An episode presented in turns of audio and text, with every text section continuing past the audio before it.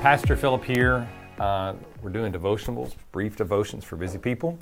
And um, I was just reading myself in my own quiet time and um, through the F260 plan, and also our singles and college students have been going through the book of Genesis. Uh, toward the end of Genesis, right at the end, we get the death of Joseph. And right before he passes, we hear uh, in verse 19, But Joseph said to them, Do not fear, for I am in a place of God.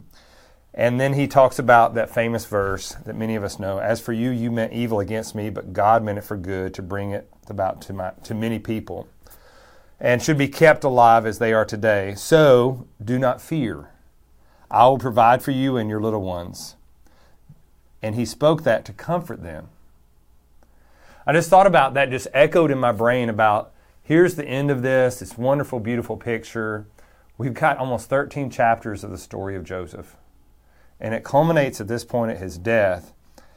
And then we have this long period of time where they are in exile, or they are inside living in Egypt, um, slaves, um, struggling. And then you get Moses, and he leads them out. We get all the way until they're crossing over, and you've got Joshua leading them. And that transition from between Deuteronomy and Joshua, we hear these famous words that you've heard so many times. Have I not commanded you, be strong and courageous? Do not be frightened and do not be dismayed, for the Lord your God is with you wherever you go. I just thought this connection all the way back to the end of, of Genesis. We get Joseph saying very similar words to the people that God would call his own people.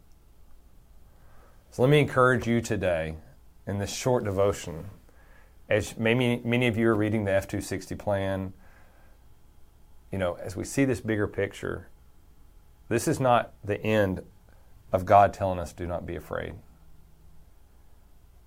Be careful uh, to let fear overtake you because remind yourself on a regular basis, and as we see this passage today, don't be afraid, do not be dismayed, for the Lord is God is with you today, wherever you go. You are part of God's people. He has chosen you, and He will take care of you.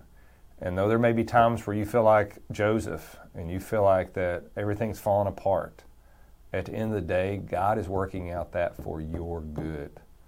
So you do not need to be afraid.